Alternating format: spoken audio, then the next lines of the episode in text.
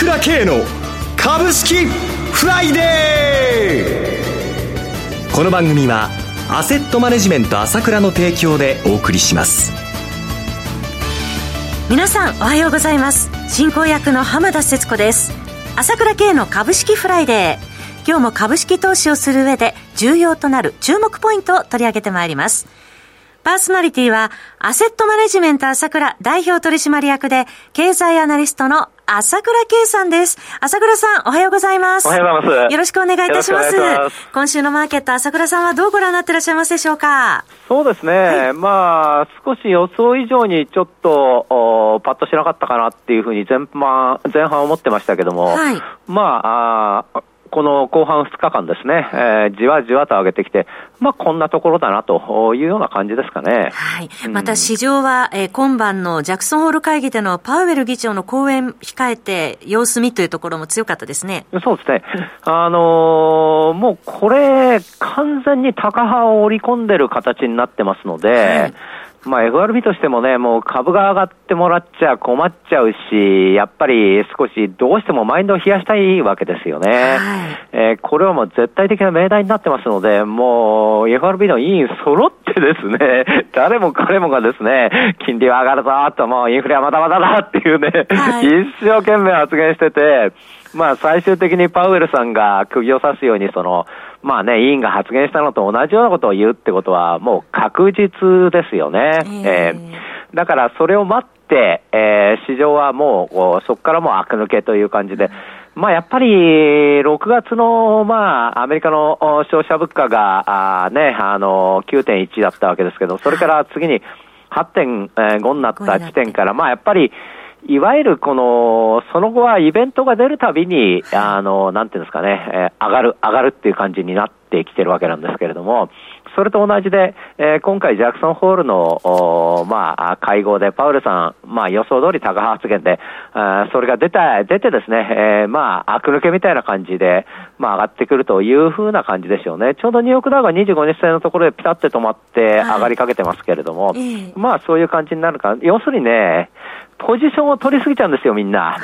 投資家が。要するにダメだダメだって言うとダメなポジションを取りすぎてしまうし、いいいいって言うといいいいポジションを取りすぎてしまうので、はい、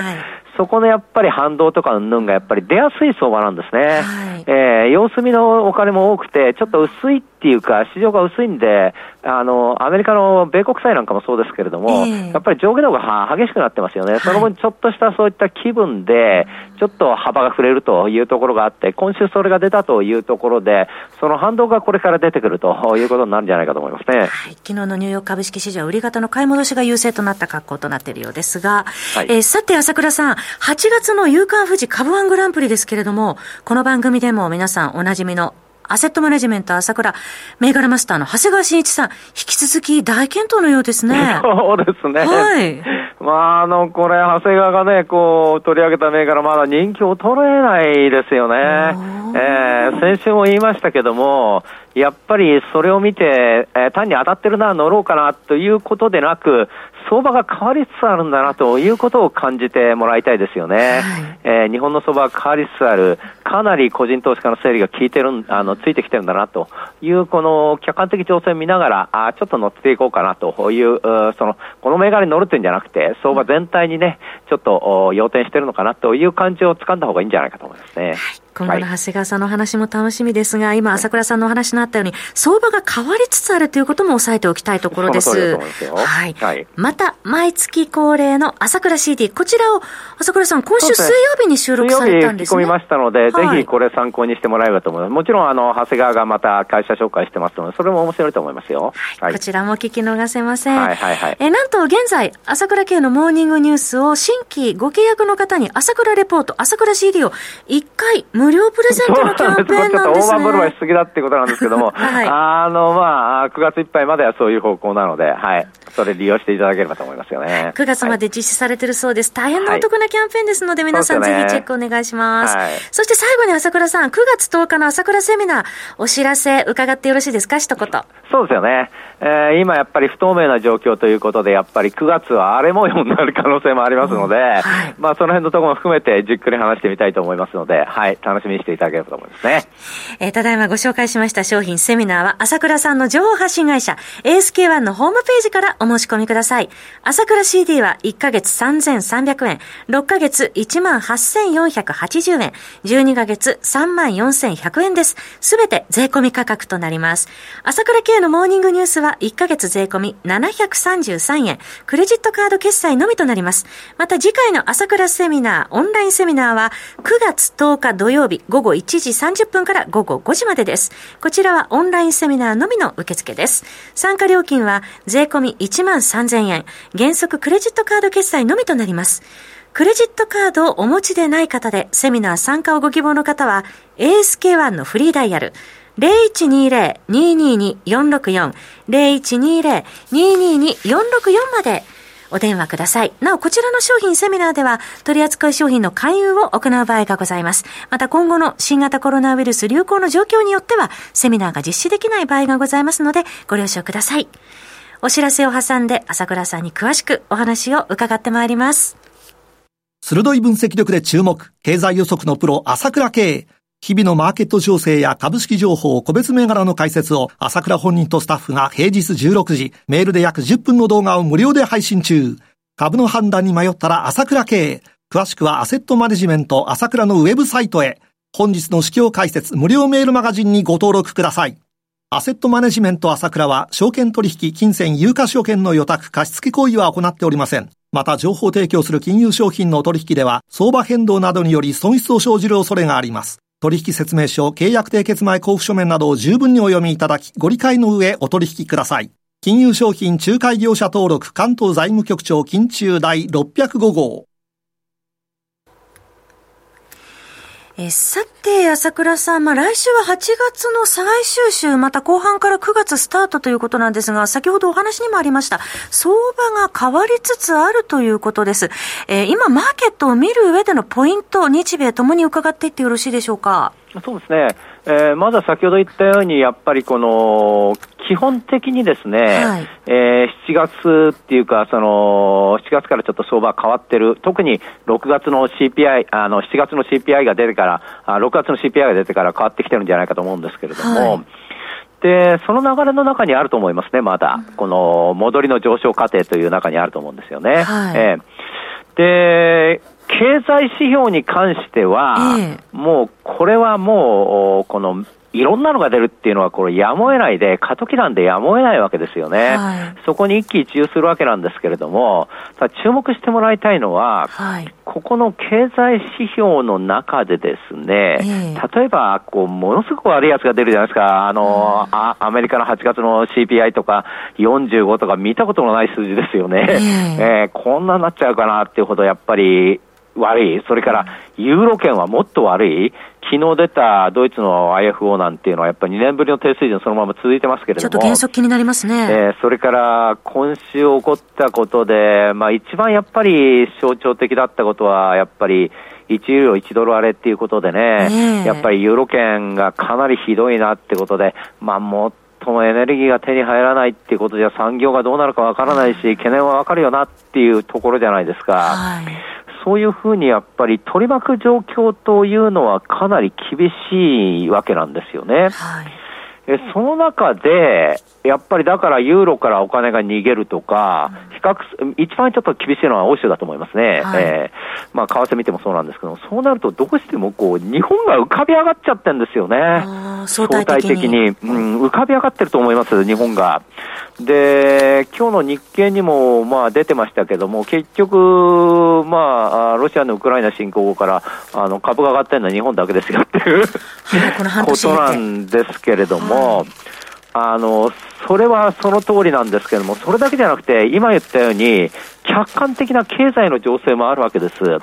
要するにアメリカもちょっとこういろいろ不透明ということもあるし、ユーロ圏はもっとひどいということがあるわけじゃないですか。日本はなんだかんだ、あの、まあ、それほど良くもないけれども、悪くもなくて、良くなるところではあるんですよね。例えば百貨店売上出てきましたけど、12%とって、都内なんか20%以上上がってるっていうことでしょ？それから、これから、この、いわゆるこのコロナの全数把握やめちゃって、はい、あの、まあ、いわゆる規制も撤廃するということじゃないですか。水際緩和ですもんね。そうそうそうそれから今週出てきたニュースの中では、はい、NISA の投資枠も拡大して、高級化するような法課税持っていくということで、金融庁要望するって言って、おそらくそういうところも通ってくるんじゃないかと思うんですよね。はいそうなるとやっぱり比較してもどうしても日本株の方が買いやすいなというものがあって、やっぱり先ほど言ったように、ウクライナ侵攻から上がってるのは日本株だけだっていうのは、これはやっぱり何かやっぱり変わってきてるというところを見えるべきじゃないかなと思うんですよね。はい、で、現実にここに来て私がこう短期的に感じてるっていうのは先週もお話ししましたけれども、えー、いわゆる海外投資家のはい、あの日本株にある、特にヘッジファンドの方向性は変わってきてるんじゃないかと思います。要するに、えー、日本株を上に持っていきたいなっていうか、買おうと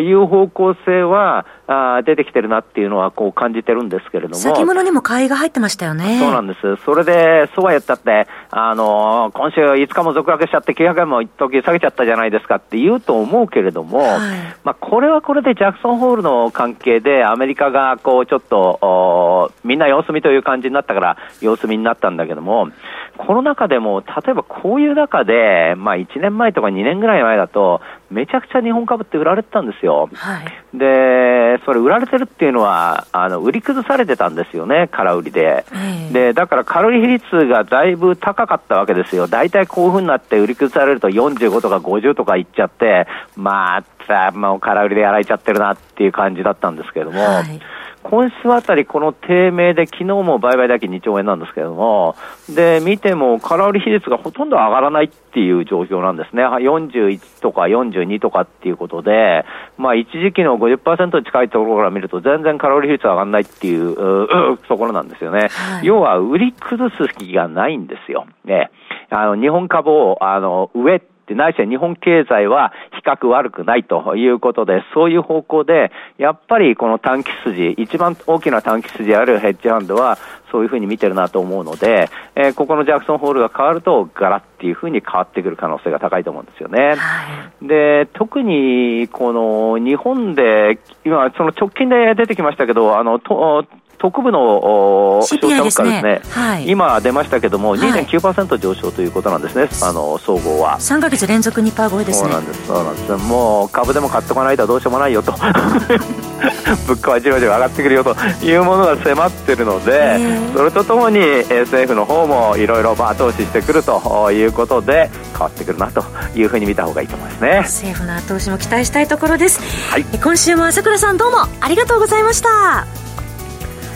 私朝倉慶が代表を務めますアセットマネジメント朝倉では SBI 証券ウェルスなどの交際会社業務を行っています。私のホームページから口座会社としてですと週2回無料で銘柄情報を提供するサービスがあります。ぜひご利用ください。それでは今日は週末金曜日頑張っていきましょう